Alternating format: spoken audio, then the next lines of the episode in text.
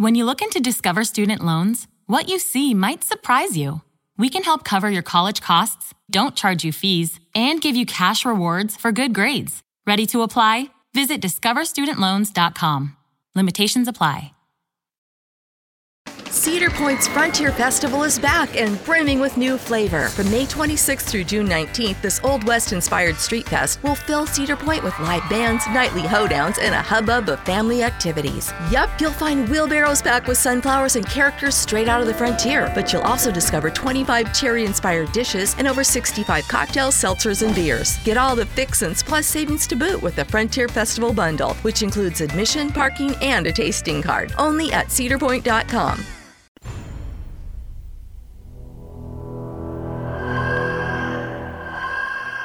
This is the X Zone Radio TV show with Rob McConnell on the X Zone Broadcast Network and our worldwide family of broadcast affiliates.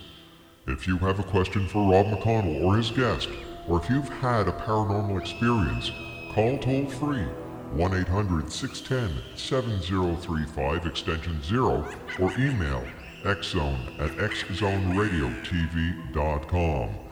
On all social media sites, our one address is X Zone Radio TV.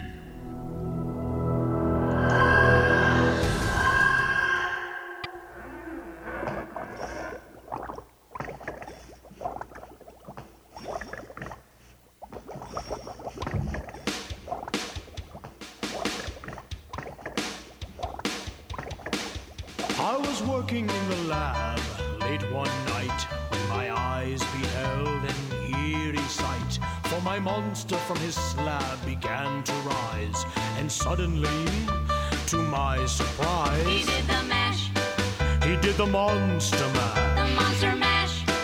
It was a graveyard smash. He did the mash, It caught on in a flash. he did the mash. He did the monster mash.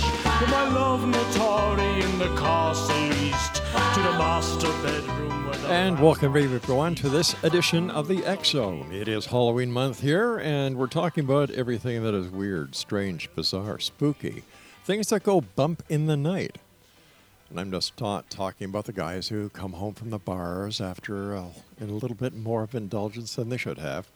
I'm talking about the spooky stuff, you know. We all have that in our lives. Well, I know I have spooky stuff happening, and you know, over the past 30 years, we've been talking to people from around the world trying to understand what is going on. And you know what? We still do not know for sure. So, what I decided to do this month was to invite people who deal with this paranormal phenomenon on a full time basis. And my guest this hour is uh, Joanne Emmons, and she is a network performance engineer for a Fortune 100 company by day and spends her night and weekends helping people with their paranormal issues. Having grown up in an activity haunted house, Joanne has had a long life fascination with the paranormal, but only started investigating after her son began having his experience of his own. Now, in 2011, Joanne founded Paranormal Consulting and Investigations of New Jersey to help people with paranormal issues like the ones she grew up with. Joining me now is Joanne Emmons. And Joanne, happy Halloween. Hey, happy Halloween.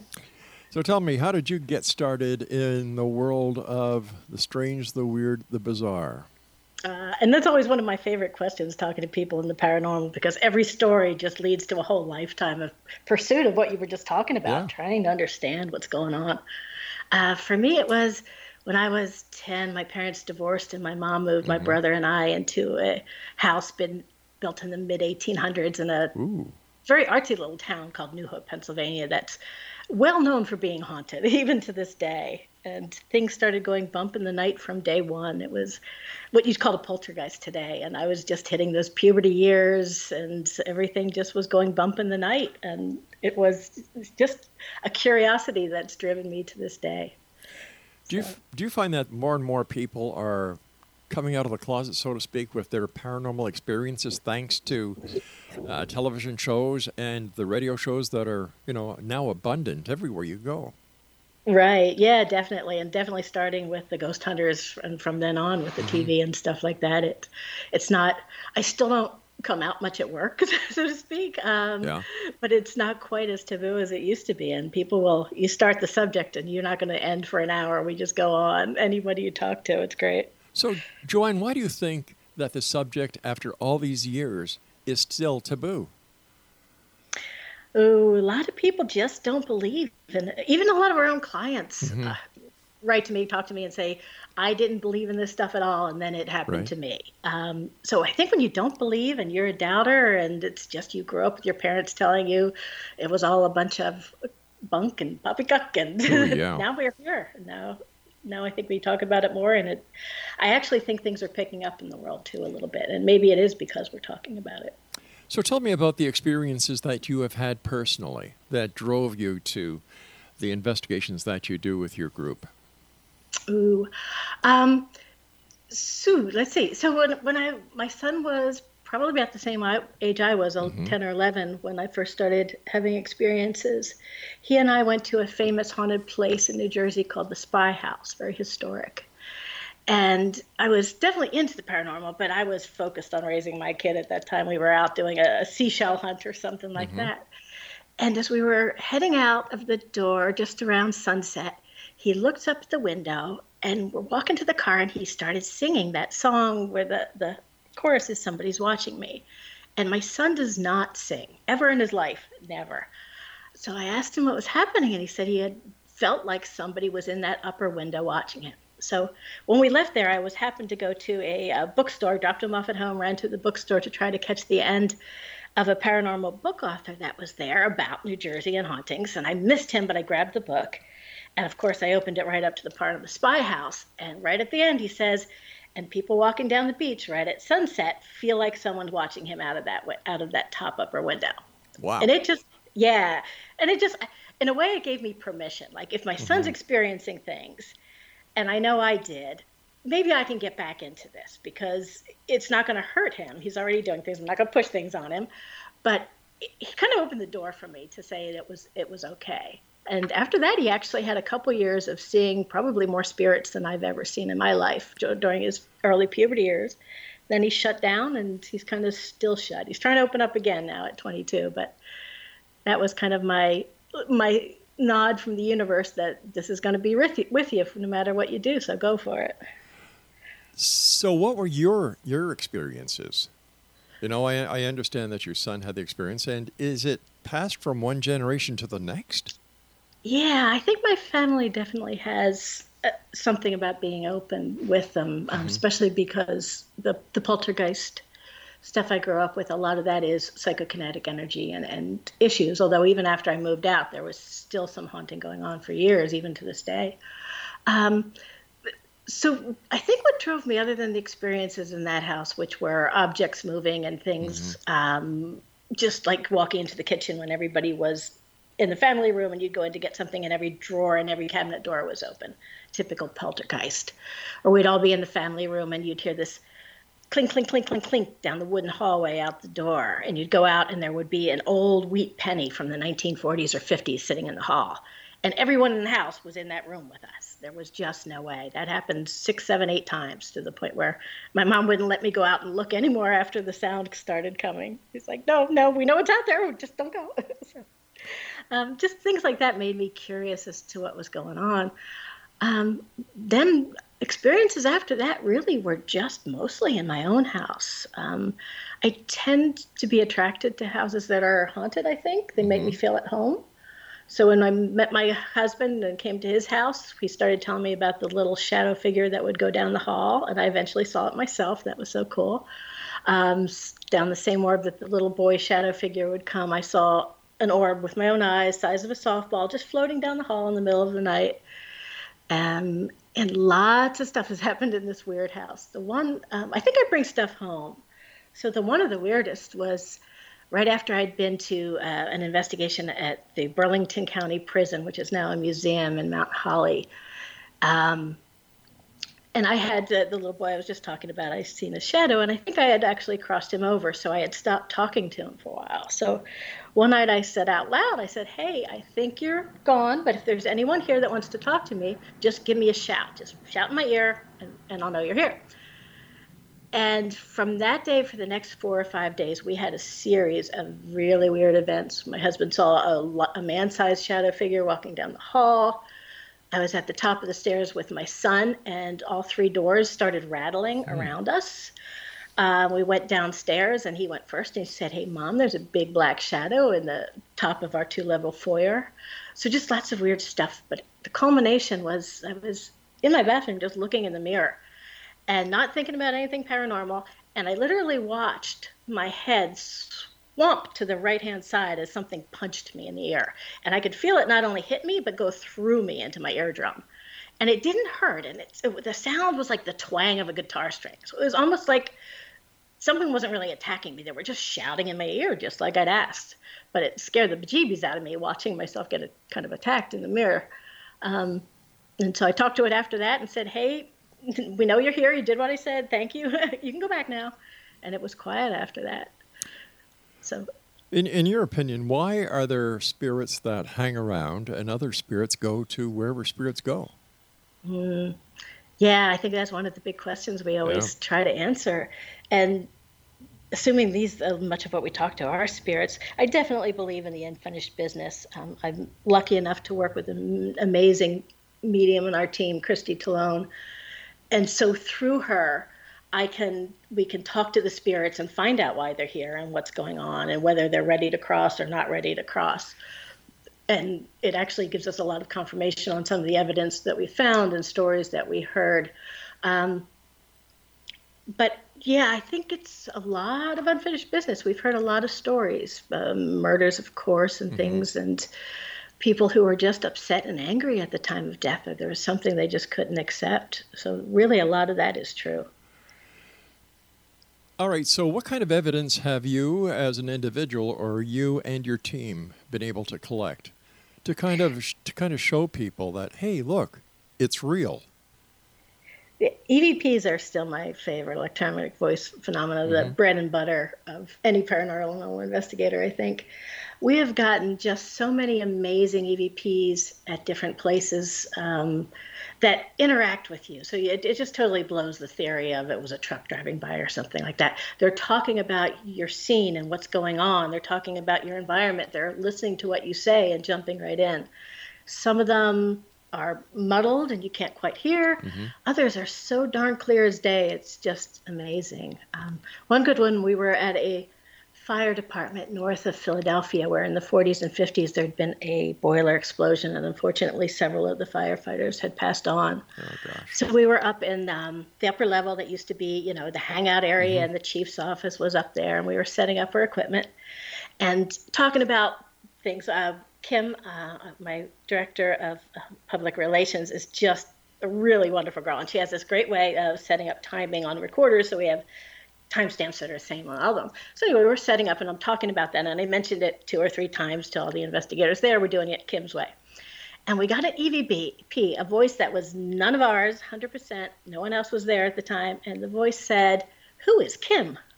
So just really cool when they iterate that they're they're listening to you. Um, another really cool one I got. They have different frequencies and fluctuations, but some of them that you get are these. I call them little tiny voices. They're clear as day, but they're not loud at all. You almost have to amplify them to hear them, but when you do, it's still clear as day. And in Woodbury, New Jersey, um, there's a wonderful house that we've been to a couple times. And one of my investigators was in the basement, and he very no couth just said straight out, "Do- "How do you know you're dead?" Or "Do you know you're dead?" I think it was the mm-hmm. question. And the EVP that came back was woman's voice. You're a con. I'm not dead. And that was just so telling to me because w- from where they are, where they stand, A, maybe they're not dead people all the time. And maybe to uh, them, we are the ghosts. Maybe we're invading their time and space and leaking through wherever they are. So that was kind of cool. All right, listen, you and I have to take our first break, so please stand by. Great having you with us, and thank you so much for taking time out of your day to uh, be part of the show. We really appreciate it. X Zone Nation, our guest this hour is Joanne Emmons, and if you'd like to find out more about uh, Joanne's team, their website is pcinj.org. That's pcinj.org. And this is Halloween month here in the Zone, and as you know, this is a place where people dare to believe. And dare to be heard. It's a place where fact is fiction and fiction is reality. And we come to you Monday through Friday from 10 p.m. Eastern until 2 a.m. Eastern, right here on the Zone Broadcast Network, Talkstar Radio Network, Mutual Broadcast Network, and a host of other radio stations and uh, networks around the world. I'm Rob McConnell. We'll both be back on the other side of this break, so whatever you do, don't go away.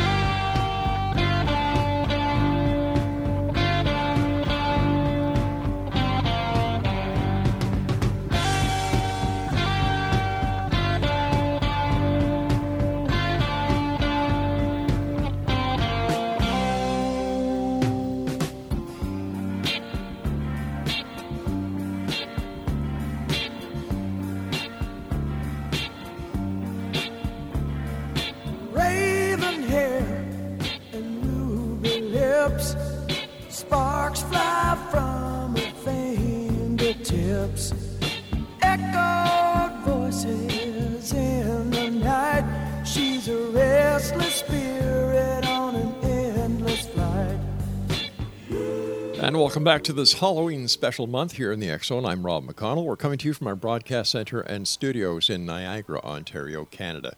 Now, if you'd like to send me an email, xzone at xzoneradiotv.com is the email address, and uh, on all social media sites, xzone at xzoneradiotv.com. Joanna Emmons is with us, and uh, the name of her, what is the name of your research group?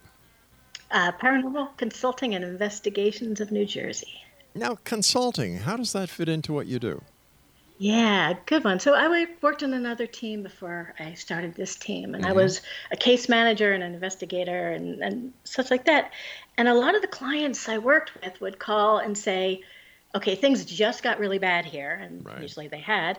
Um, and I didn't want to call sooner because I didn't want to bother any, anybody. I know an investigation's a lot of work, it involves a lot of people. I just didn't think it was worth it. And I wanted customers and clients to be able to call us with any kind of question anytime, it, whether they thought they needed an investigation or not. So things didn't get quite so out of hand um, before we got invited in to help deal with things. So what is so what is the most common problem that you and your team go out to investigate? I, I, it actually cycles over time and through the seasons, different things in different times. And li- like right now, post COVID, Yeah. there's a lot of people stuck at home. So there's a lot of energy buildup, par- uh, psychokinetic activity going on, uh, thought forms and things that are spinning up and kind of out of control, like, different than usual. Um, but we do get a lot of the usual, I call them Casper cases. Um, things are just going bump in the night, and they've been going bump for a while, and suddenly something happens in the home that escalates the activity. A new person moves in, there's additional stress caused from something the family's going through. And the activity just kind of amplifies, and then they just need to know what's going on. Um, a lot of times they'll see a black shadow and assume it's demonic or something negative there, and, and they're just kind of want to know a little bit more because, you know, um, I would too if I had something living in my home, if I had a spirit.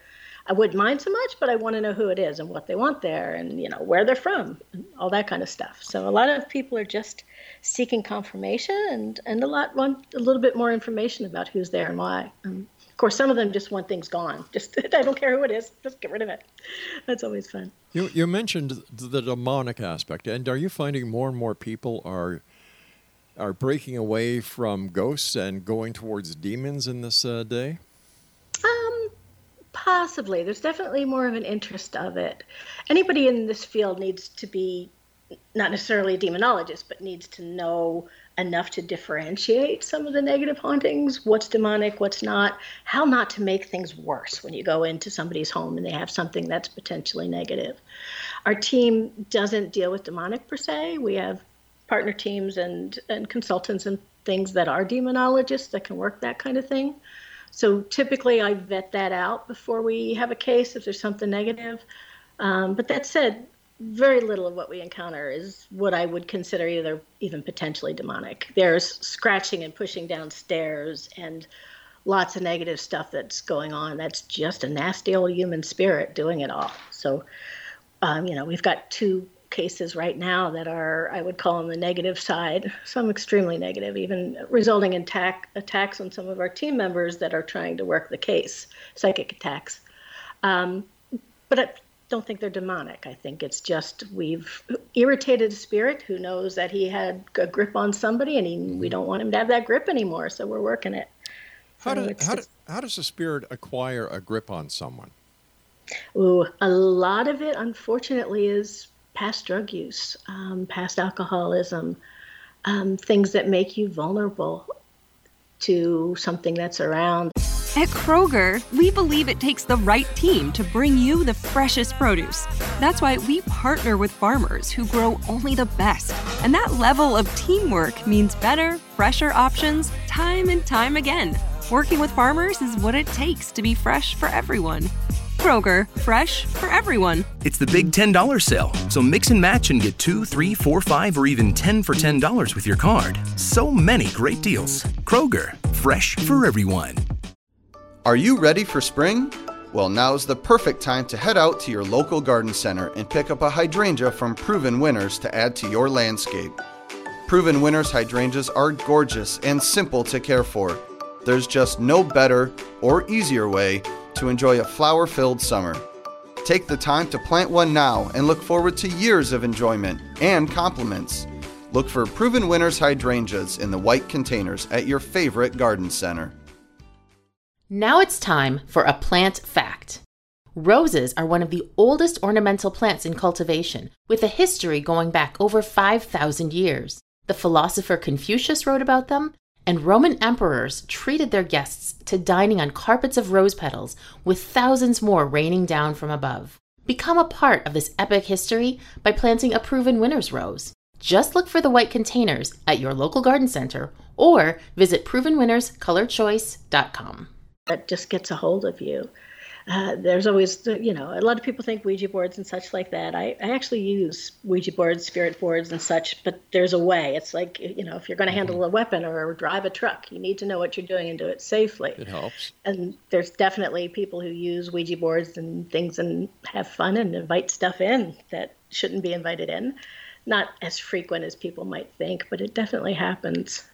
And we're finding a lot more of there's a lot of people who are what I call sensitive, empathic, very, very open, more than I think there used to be 20, 30 years ago. And these people, if a lot of them know they're open and just kind of ignore it, mm-hmm. and they leave themselves wide open doing that to just bring home things that where, wherever they work. A lot of these, the, the this type of people will talk to work at a hospital or a place where there is a lot of pain and death. And sooner or later, somebody starts coming home with them. So we get a lot of that as well. Hmm. So does that mean if somebody goes to, let's say, a yard sale or an auction, or they buy something in an antique shop, uh, shop they could actually be bringing something negative into their home? Yeah, definitely. And, and most people, and mostly not. It doesn't always happen that way. Um, but that's one of the things we definitely look at is what did you, if, if, if you look at and try to diagnose a haunting when somebody calls you, you always look for what, where did it start? Was it there the day you moved in? Did it start, you know, five weeks ago when you bought a little antique home? Um, and that tells us a lot. But objects definitely hold energy. And I wouldn't say they're always haunted, but sometimes they are. And sometimes they just have energy that you don't want in the house, and that can stir things up a little bit. So objects are, are definitely something to be wary of. Um, I personally don't do antiques just because I'm not sensitive enough to know if one's good or not. If I bring something home, I'll cleanse it, sage it, smudge it, get the energy off it a little bit. Um, but people like our medium, Christy, she loves antiques, but she's really good. So she could go up to an antique and know if it's safe to bring home or not. So that's pretty cool. How long does it take you and your team to do an investigation? Let's say I called you up and I was in your area and I said, Hey, I just bought a house here, Joanne, and I think there's something strange going on here. Can you and your team come over and, and check things out? How would you proceed with that phone call? Ooh, so good one. So, so we most of our inquiries come to us through either the internet or our Facebook page, but it's mostly via email. Um, uh, sometimes during from old clients and friends and friends and such like that. Sure. But we always start with a questionnaire just to get some basic information so I can make sure I get the right case manager on the case and know ahead of time what kind of questions we want. We do a phone interview, at least with the client. If they're married, we try to include the spouse and just get as much information as we can so that we can start to, I call it diagnose the haunting before we even decide if we're going to the home or not. Um, sometimes you don't want an investigation. They might call up and say, I need an investigation. But given the situation, you're not wanting to go in there and stir things up if it's negative activity. Sometimes you just need to go take care of the situation and tell them, don't even worry about who it was. Let's just get rid of it because it's not a good thing. Um, but assuming we're moving forward with an investigation, our second step is to send a couple of people out to the home to do what we call a prelim or preliminary. Um, a lot of the TV ghost hunters follow the same sort of a, a process. And you get a feel for the house, you do a little recording. You want to not only see if you catch EVPs, but you want to see how sound travels so that when you're going back for the investigation, you know how to set your equipment up and what's there. And you get them to place the stories that they told you over the phone so that you know what locations are really the hot spots and where to focus. But you also get a better feel for the client in person.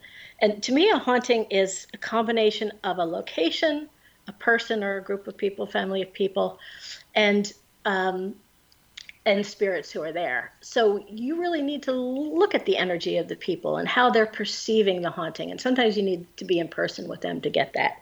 And it's also good if you have a couple, if you can separate them a little bit so that you get the story from one and the story from the other, a little bit like the police do, and just different rooms, different stories, different information, and make sure you're getting the big picture because you usually wind up pulling out a little more information that way. So we do what we call that preliminary. And that gives us a feel for if we're ready to move forward with an investigation, if we think we'll get anything out of it. Usually we do. Um, and night of the investigation, we usually do like 7 p.m. till midnight, 1 a.m. Um, doesn't take all that long. We take a team. It depends how big the location is, because we need, if if we have more than three people, we need to uh, at least three floors in the location, so that we can have an empty floor in between them. So you know, like we'll have a team in the basement, a team on the second floor, but we have to have an empty floor in between, or we're just going to contaminate our own evidence. What happens so if it's a send uh, a team out there? We'll what what happens if it's a uh, one floor house? Oh, then we just send a smaller team. I see. Sometimes it'll take a little longer, but usually it's you know small house, small location. So usually three people max for something like that, just so we're not walking all over each other. Now, how many people do you have in your uh, consulting firm? Uh, Twelve now, twelve direct members and a couple consultants. We cover the whole state of New Jersey, which is pretty big, and thank God for the internet because we don't we meet in person as often as we can, but we really can't do that very often. Uh, it's just you know from my house to somebody else's house, it's a good two-hour ride. So we cover the whole state by having what we call a northern team and a central and southern team for the different parts of the state, and we overlap and we do a lot of driving. Um, but between the 12 of us, we have uh, one prime medium and then second medium that's also an investigator as well, and then a couple of people just dedicated to investigating. A couple of them are team leads. Um, one's a photography expert. So that just gives us the bandwidth by having 12 of us that we can cover all different aspects of hauntings and get the right case manager on the right job, depending on what the client needs. Now, tell me, how long does it take for you, having been doing this all these years, to kind of, you know, size up the situation and determine whether there's nothing there, the client is making it up, or we just don't know what's going on? Um, you actually have to be careful at my level of age and experience not to do that too quickly. It's really easy when I see a customer's email come through saying, "I've got this, that, and the other thing going on," and I'm right away, "It's P, it's PK, psychokinetic. You don't have a spirit." And I got to back out of that and really listen to it and make sure I'm not putting my own assumptions on the case because every case is so different. You really never get the same thing twice. Um, but you can get a pretty good feel uh, if if you talk to a client for an hour. You've got a pretty good idea of what's going on usually.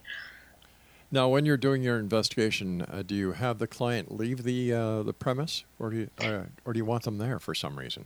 Yeah, a little both. Um, part of it's what they're comfortable with because we're Mhm. going into people's homes and just, you know, running around every room.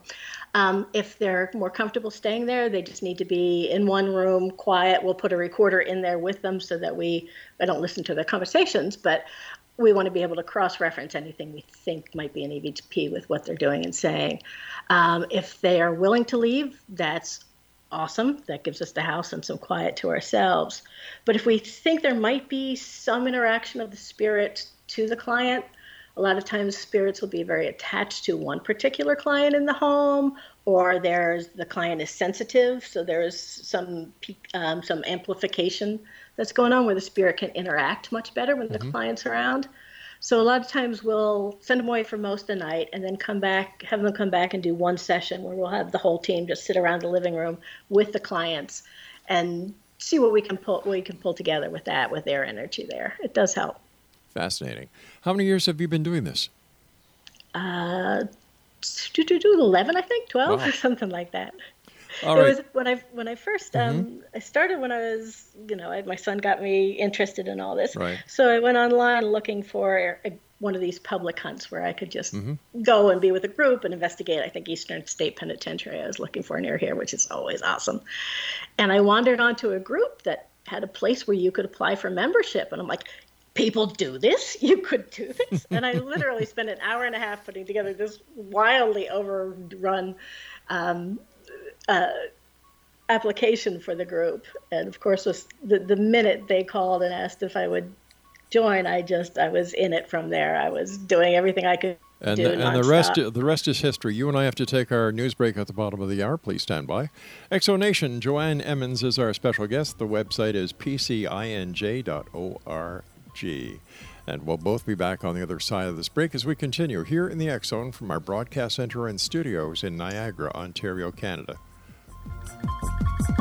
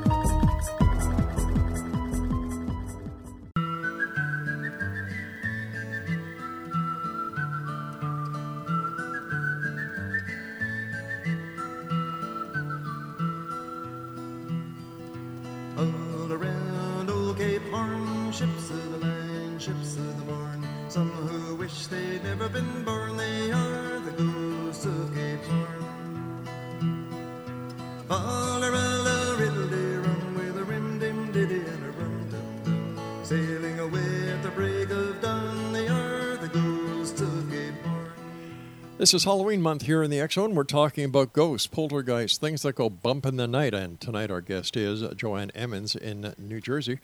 And uh, her website is for the Paranormal Consulting and Investigations of New Jersey. The website is pcinj.org. Now, I also understand you run another business uh, called Requiem, right? Yeah, it's, I consider it a sub team of PCINJ. Uh, it's spun out of um, a lot of the work we found ourselves doing over the year that was non investigation work, where you don't want to investigate, you just need to either cleanse the house or we, we do a lot of what, what some people don't believe in. It's called spirit crossings. So we really do believe that if an energy wants to, a spirit wants to, with the right help, they can cross over. Not forced to, um, never made, never made to go if they don't want to go. Um, but a lot of teams don't do that. A lot of teams will investigate, and that's it. Um, we we extend it to mitigations, anything from making, you know, trying to get the spirit to cross, to kicking them out of the house if they don't belong there, to just cleansing the enemy, the energy in a home, um, getting rid of people's attachments, things like that. So all of that is just so different than the investigative work and so medium centered um, that we created a sub team called Requiem to deal with specifically with that, and it's pretty much led by Christy Talone, our medium. So it's just a whole different feel and flavor than the investigative work. And some people are comfortable in one, and some people are comfortable in the other. And in the end, we just pull all the pieces together and we help a client with both aspects. How haunted is New Jersey? Oh my gosh, very. I'm surprised too. I Really? never had. I'm from Pennsylvania, so when I moved here, I wouldn't have thought it was haunted. But the energy just everywhere is is just really cool. There's just a lot. We've got a lot of Philadelphia suburbs. We've got a lot of New York suburbs. So areas that have been populated for a very long time, and lots of Native American energy and lots of war, unfortunately, history through here. So there is just never never a shortage of cases, unfortunately, or fortunately. Where is the most haunted location that you and your team have done an investigation? Hmm. Ooh, so many. Um, All right, give me your top three. How's that? okay. Well, Eastern State Penitentiary is Mhm. always at, at the top. There's just it's just a fun place to go whenever you do an investigation. Um, we do mostly clients, and so we have client confidentiality, and I'm not going to mention any money oh, of I those. can, I can respect that. I can respect that. Cool. Um, and Gladstone Tavern in northern New Jersey, um, one of my favorite investigations. If I if I can go, it was one of the investigations where you pull together the history because I do a lot of historical research Mhm. for an old place, and then you interview people and get their experiences, and then you go in and you take uh, the medium who walks through and participates in the investigation, and picks up a lot of information and talks to the spirits that are there, and then you get the evidence and you pull them all together in the end and sometimes it just comes together just beautifully. In, in that case um, the house the, what is now the tavern was built as a home in 1847 and by andrew and sarah rarick. And you can actually see their name carved into the beams in the attic. And they had adopted um, Sarah's sister had died in childbirth, so they had adopted a little boy as their own. And when he was two, he had gone to river to um, visit relatives and went into a river and drowned, Oh, and it just devastated them.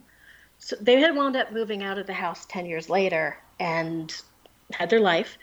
Um, but what we found during the investigation that fit with sightings of a man, a woman, a child, um, and with our medium's impressions was that the the father and mother, even though they didn't die there, even though they didn't end their life there, they had come back. And the reason they had come back was because Edwin, who had again passed away somewhere else, had come home. Uh, spirit was still there, but his spirit didn't show as two when he died. His spirit showed more like a ten or eleven year old.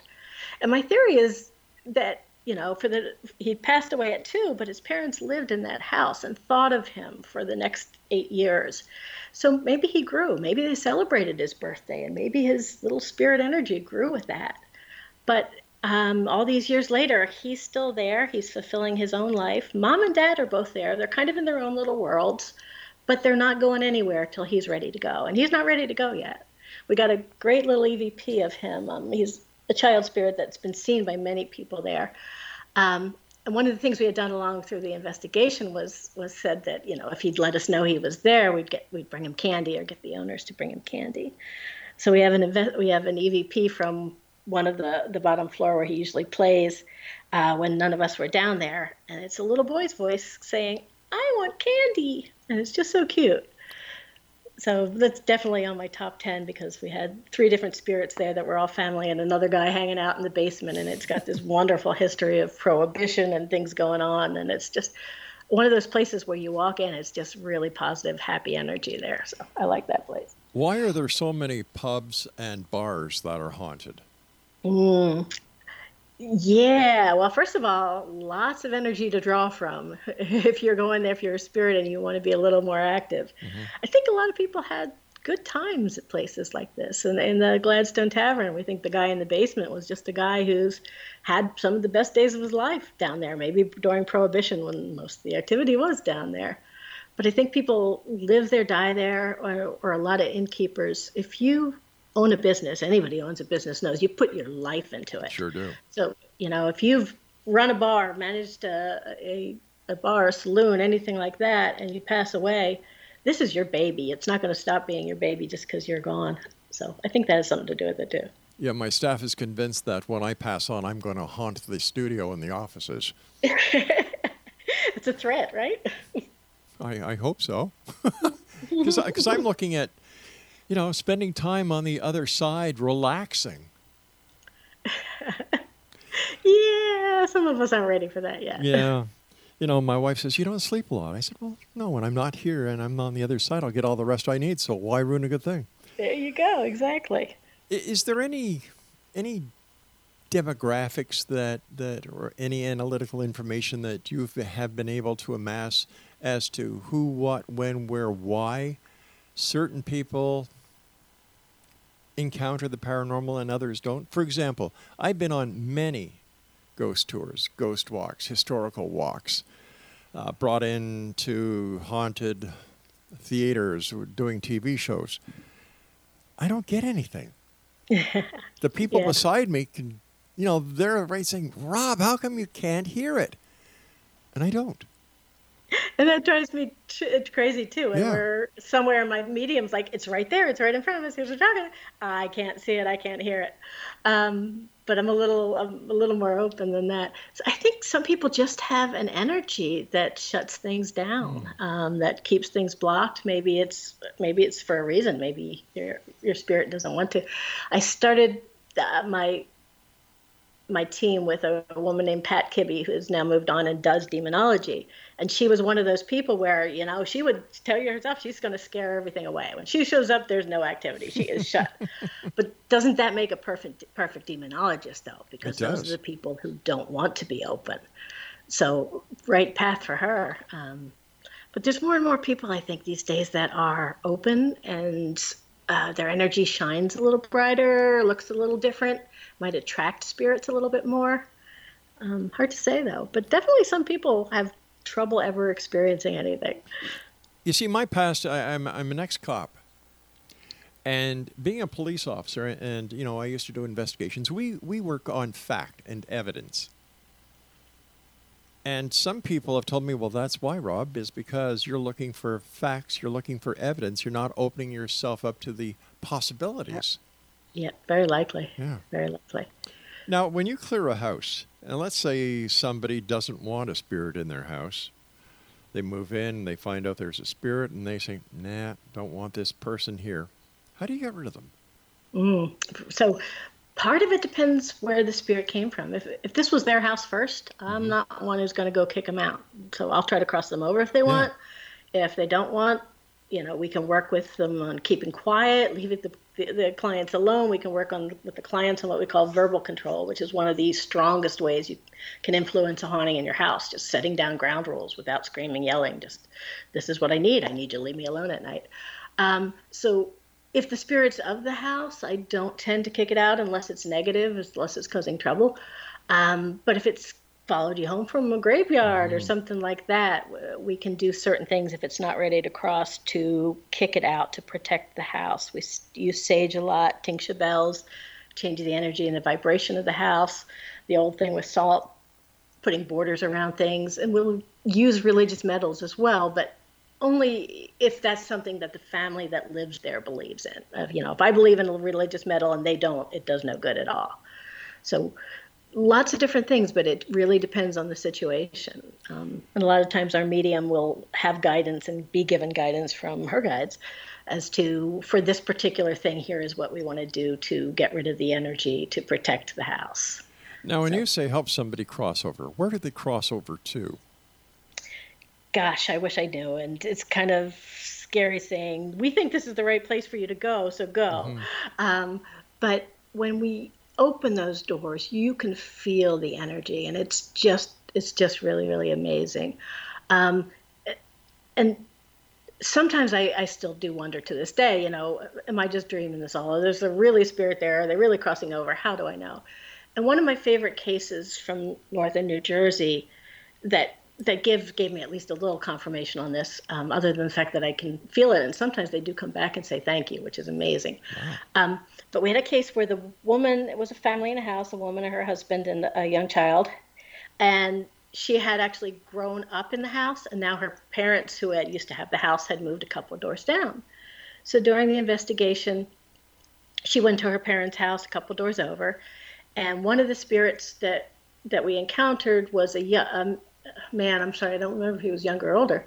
Um, his wife's tombstone, not her grave, but just the um, tombstone itself, a piece of slate, was in the garage under this outhouse building, and he was hanging around looking for her. He couldn't find her.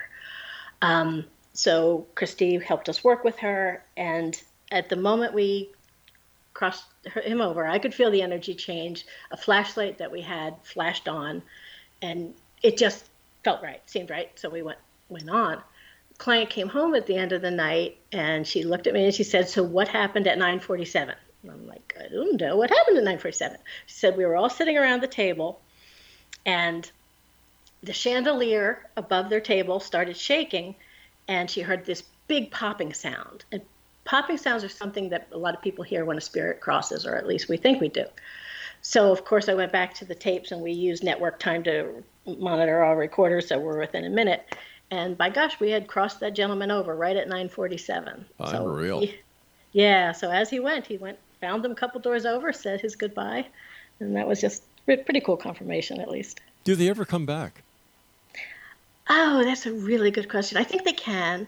Um, I think when they come back, and I don't think it's all straight transition. Sometimes there's intermediates that different spirits, especially who have been into drugs and have had hard issues in their life, can can be at an intermediate place for a while.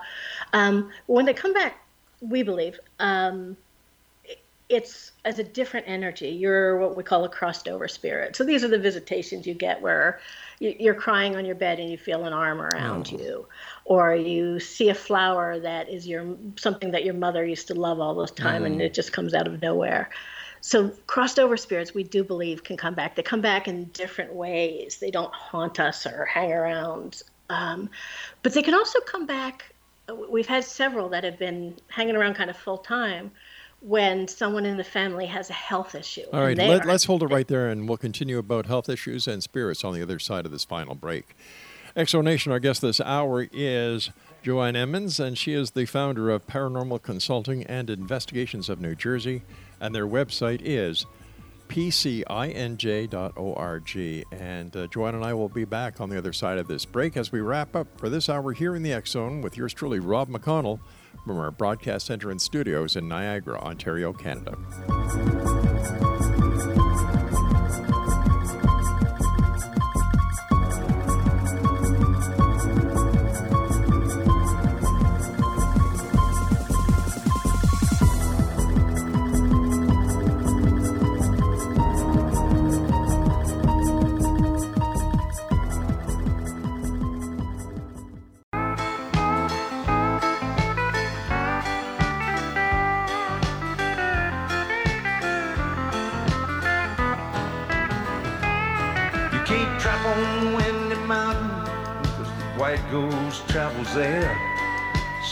Say that it's a Yeti, Snow White's the color of its hair.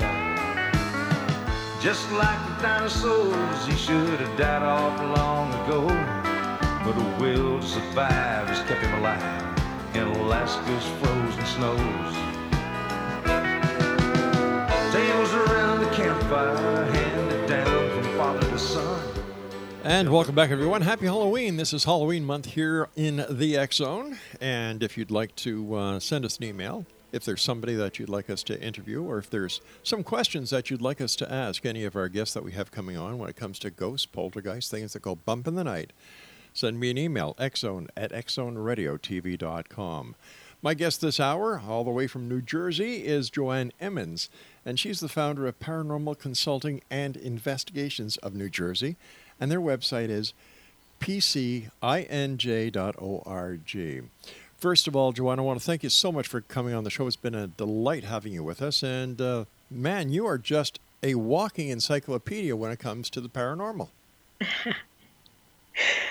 Yeah, there's so so much to learn. I feel like I've got just a tiny little slice of it that I've been Yeah. exposed to, which is just wonderful. But um, there's just so much more out there. It's amazing.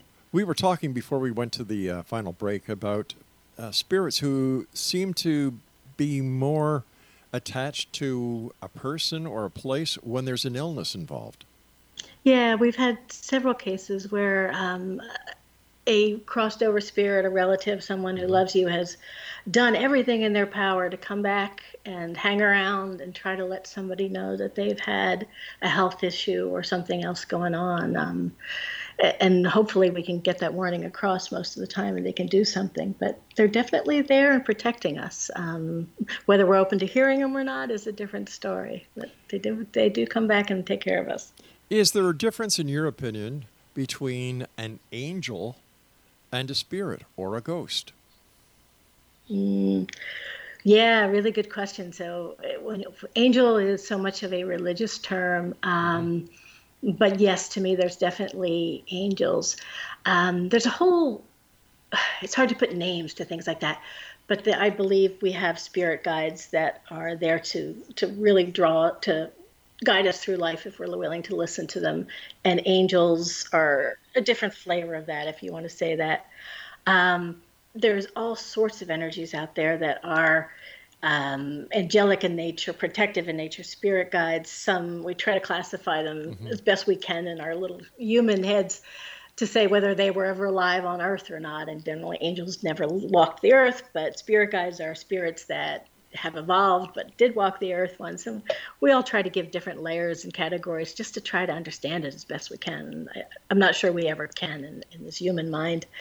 Um, and then there's this whole range of things called elementals, which personally I never believed in when I started all this, and now it's like this is really cool. But elementals are a non another form of non-human spirits that are earth spirits, if you want to call them, fairies and um, trolls and goblins and all this kind of stuff. That there are really are these weird little entities that show up in so many different forms mm-hmm. that are part of the earth and they are here to undo some of the damage that we've done. They've been really active lately for obvious reasons. Um, but they try to help the earth and maintain the earth, and they're just these most interesting little entities. I'm just starting to learn about them. Um, but the, the types of things out there, and of course the Yeti, who some people believe that the Sasquatch is a, a trans kind of a spiritual animal that comes and goes in the earth so just so many different forms of energy that can happen here that we only see one layer of and experience one layer of. And it's hard to imagine how much more is going on. It'd probably scare the heck out of us if we could see everything that was really here. So it might be better that we can't. As a person who's been involved in paranormal investigations over the last 11 years with the paranormal consulting and investigations of new jersey how close to reality was the movie ghost Patrick Swayze. You know, Ooh, that one's a good choice. Um, probably fairly good, fairly, yeah, probably really well on. Um, and every every spirit's journey is different, of course, but things like that really do happen, and it's pretty amazing. Somebody once asked me, Rob, when you do your Halloween specials, how come you don't use the theme from Ghostbusters? Well, it's very simple. The people that we bring onto the show are very serious about what they do and I don't want to um, show any disrespect. And I think that the movie's Ghostbusters, you know, it was great com- comedy, but when it comes to the actuality of the work that you folks do, I think that many people have found it to be misrepresenting of the paranormal community. Oh, very much so. But um, most paranormal investigators still love it. And really? Scooby Doo, we love Scooby Doo too. Uh, we had a, a reveal, we did a beautiful old home decorated with antiques. The owners owned an antique store. And when we did the reveal, she luckily warned me ahead of time, she was turning it into a party. So we did our reveal and presented our evidence in front of probably 30 people. And then she had a DJ there playing Ghostbusters, and it was fun as heck. So, yeah, not quite reality, but it's still fun. Well, yeah, I, you know, you have to mix business and pleasure at times. Definitely. Yeah. Um, when you do the investigation and you take all the equipment and you take all the data that you've amassed, the video footage, the audio footage, how long does it take you to come up with your conclusions that you present to the to the people who have uh, you know acquired your services? Yeah, good question. So there's a lot after we finish the investigation. We'll mm-hmm. usually have, you know, anywhere from 20 to 40, 50 hours wow. worth of just audio evidence to go through, let alone video evidence. And we all have full time jobs. We, this is all free, this is all volunteer work. So this is all spare time, nights and weekends it takes the team usually two to three weeks for everybody to go through all their ev- evidence. And we work online on a bulletin board, so we'll share evidence. So, like if I go through everything and I'll find a piece that looks promising, I share it with my entire team so everybody can debunk things and we can cross out anything, um, cross reference thing. Mm-hmm. If I hear voice in one room, I've got to listen to the recorders in the nearby rooms just to make sure it wasn't somebody else, try to triangulate where the sound was coming from. All that stuff takes definitely a good three, four, sometimes five weeks of our time after the investigation. I, I Um, was floored to learn last night that because of the success of television shows uh, pertaining to the paranormal, there are locations now that are charging people to go in to do investigations. Oh, definitely, definitely. What we read them all the time. and, and some of that is this. I mean, a lot of them are historic locations that really need the money to help keep them going. So, um, Whitehall Mansion in New Jersey is a famous one that's just deteriorated, and they make a lot of money off of having people come in and do benefits and do investigations. And we'd love to go there. It's it's uh, it's definitely on my top three list. Um, but it's a way of earning money um, for most people to help maintain a property that, that otherwise might deteriorate. So, not always a bad thing. But don't they realize that if a, a group like yours comes in, does an investigation, and then promotes it, because that's what you folks do with the investigation information that you have, get other people interested, go in and help create the paranormal tourism industry as, as as it has grown into these these years, and you know, basically, you folks are their marketing arms. Yeah, that's true. That's true. And you have to be careful in locations like that too. Um, it's so easy to get groups in that are disrespectful. Really. So yeah, that that taunt spirits. We absolutely never taunt a spirit, but you get some people come in just paid investigation for fun, and you'll get things like that. Most people who run them are very careful not to let that happen, but it really can. You know, I mean, how would you be feel as a spirit if you're in some place and you're living your afterlife and all these people just come in try to talk to you all the time and harass you and call you names and yeah, not always the, most pleasant thing, I'm sure. You know, our time is nearly up. We've got about uh, what, Craig, three and a half minutes. Um, what what message would you like to give to the X Zone Nation tonight when it comes to paranormal investigations? And how can someone listening tonight who who has found you so informative, so interesting, how could they, or what should their steps be to becoming an investigator like you?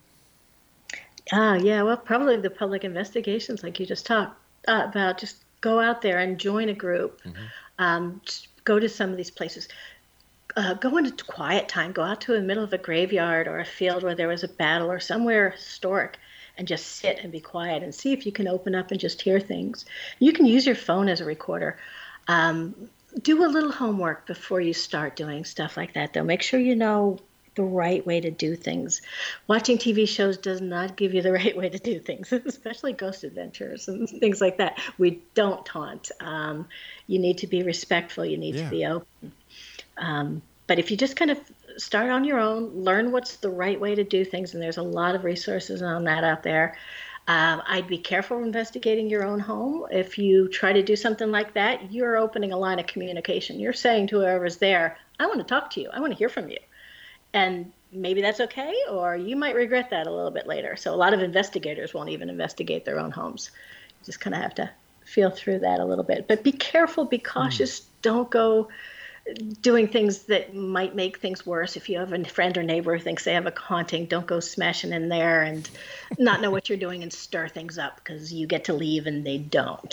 so, but there's definitely stuff that you can do to learn to start investigating, to use your phone to start recording things, to just try opening yourself up to some of the energies out there. That's pretty cool. How can a listener know who to go to and who not to go to? What are some of the red flags when investigating how, you know, should I join this group or should I join that group?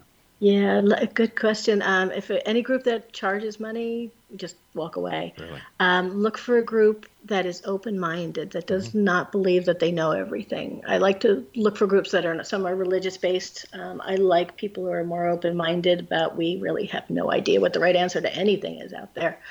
Um, so just see. I mean, a lot of it is who jives. Our team is just amazing. I think we've had no churn for the last year and a half, two years now and they're great people. It's like a little family to us. So part of it really is just find somebody who has similar philosophies to you that you get along with, that your energy is good with their energy, and you just support each other and have fun together and learn learn about what's out there. Back to what you were saying in the beginning, trying to understand.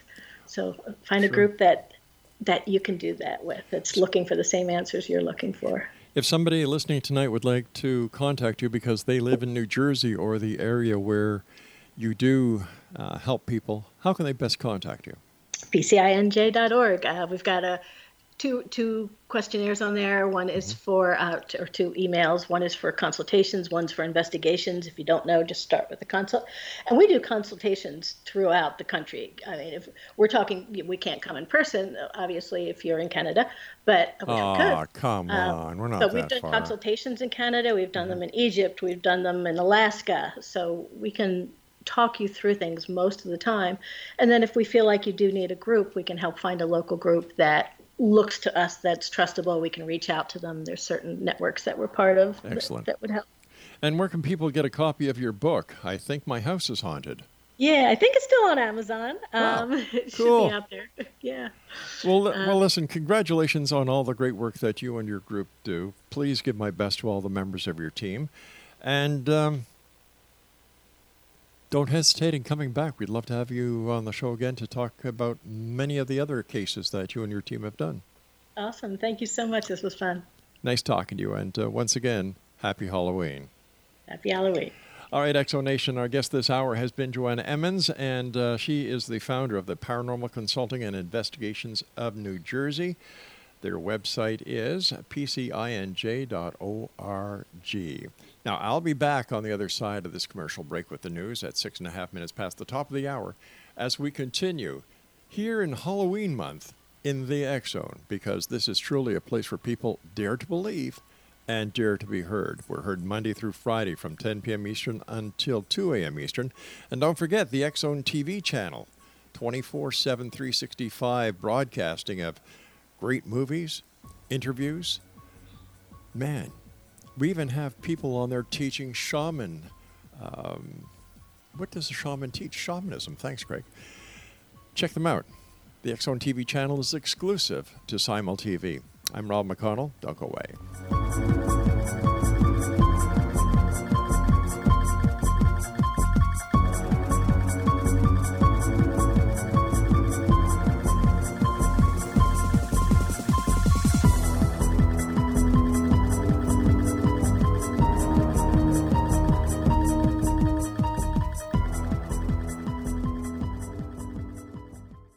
Now it's time for a plant fact. Everyone loves lilacs, but there's more to them than meets the eye. Their scientific name is syringa, which derives from the Greek word syrinx for panpipes. This is because their stems are filled with a spongy pith that can be removed and the hollow wood played like a flute. You can get your own lilac or any of the award winning Proven Winners flowering shrubs at your local garden center or visit ProvenWinnersColorChoice.com. Texting privacy policy and terms and conditions posted at textplan.us. Texting enrolls for recurring automated text marketing messages. Message and data rates may apply. Reply stop to opt out. The pandemic has been hard on all our kids. New studies show more than one in three children who started school in the pandemic now need intensive reading help. That's right, millions of kids in kindergarten through third grade in the United States cannot read at grade level. Here's the good news your child can be reading in just 30 days, guaranteed, with Hooked on Phonics. Even if your child has been struggling, Hooked on Phonics will teach your child to read in just 30 days, guaranteed. And right now, you can get started for just $1. Text the word grade to 323232 right now. Hooked on Phonics is highly effective and incredibly fun, and everything can be done right from home and in less than 20 minutes a day. For more than 30 years, Hooked on Phonics has been the proven learn to read program that kids love to use. Text grade to 323232 and teach your child to read in just 30 days, guaranteed. Text grade to 323232 right now and get started for just $1. Text grade to 323232 now. Text grade to 323232.